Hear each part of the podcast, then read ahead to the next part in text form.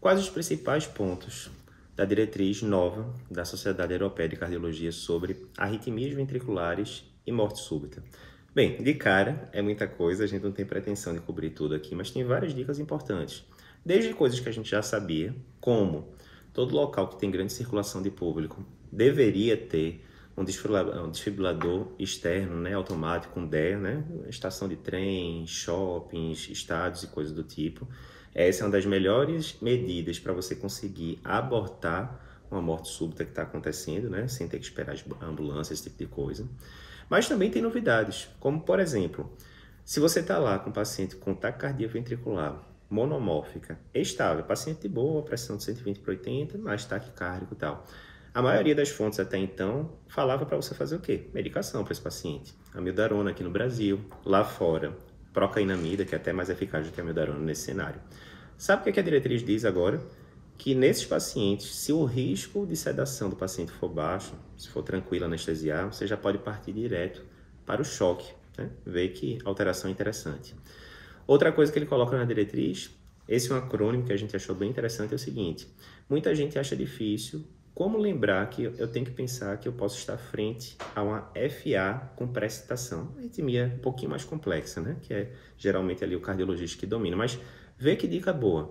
FBI, né? FBI, se você tiver uma, é, uma arritmia que seja FAST, né? F de FAST, taquiarritmia, frequência acima de 100. B de broad, né? QRS largo, de 120 milissegundos para cima.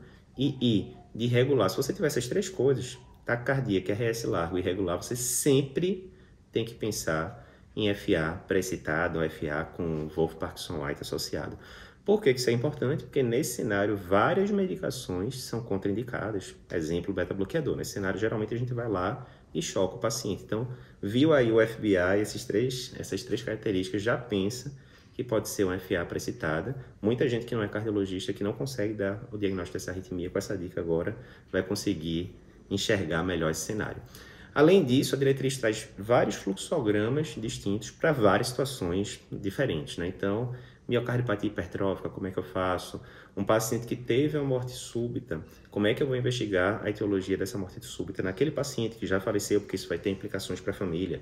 Como é que eu vou investigar a família, né, os parentes de primeiro grau de um paciente que teve morte súbita e assim por diante? Um detalhe importante é, no fluxograma lá de morte súbita abortada, ou seja, o paciente teve ali uma morte súbita que aconteceu ali minutos após o início dos sintomas, às vezes uma dor torácica, logo depois o paciente para, alguma coisa do tipo, e você abortou o processo, né? O paciente voltou a ritmo sinusal, aquela coisa toda.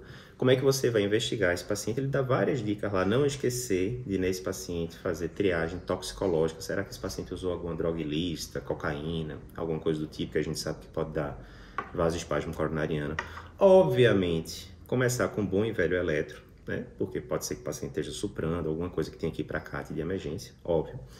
O ecocardiograma é o exame de imagem inicial para você descartar uma cardiopatia estrutural mais grosseira, uma valvopatia estenose aórtica da vida, uma cardiomiopatia hipertrófica, mas você chegou lá, é uma morte súbita que você não está achando uma causa clara. O eco veio normal e inespecífico. Você vai parar por aí? Não. Tem várias coisas que você tem que investigar. Inclusive, ele diz para você, nesses casos, investigar coronária ou por cátia por angiotomo e fazer ressonância usando gadolínio, né? Porque vai que realça ali o mesocárdio, pode ser uma miocardite, né? Que você não estava vendo porque não teve tantas alterações no cardiograma. Então, assim, diretriz bem ampla. Certamente a gente vai fazer live depois com os nossos arritmologistas, destrinchando ponto por ponto, porque a diretriz realmente é bem extensa, com bastante detalhe, mas aí já vai um overview inicial para você.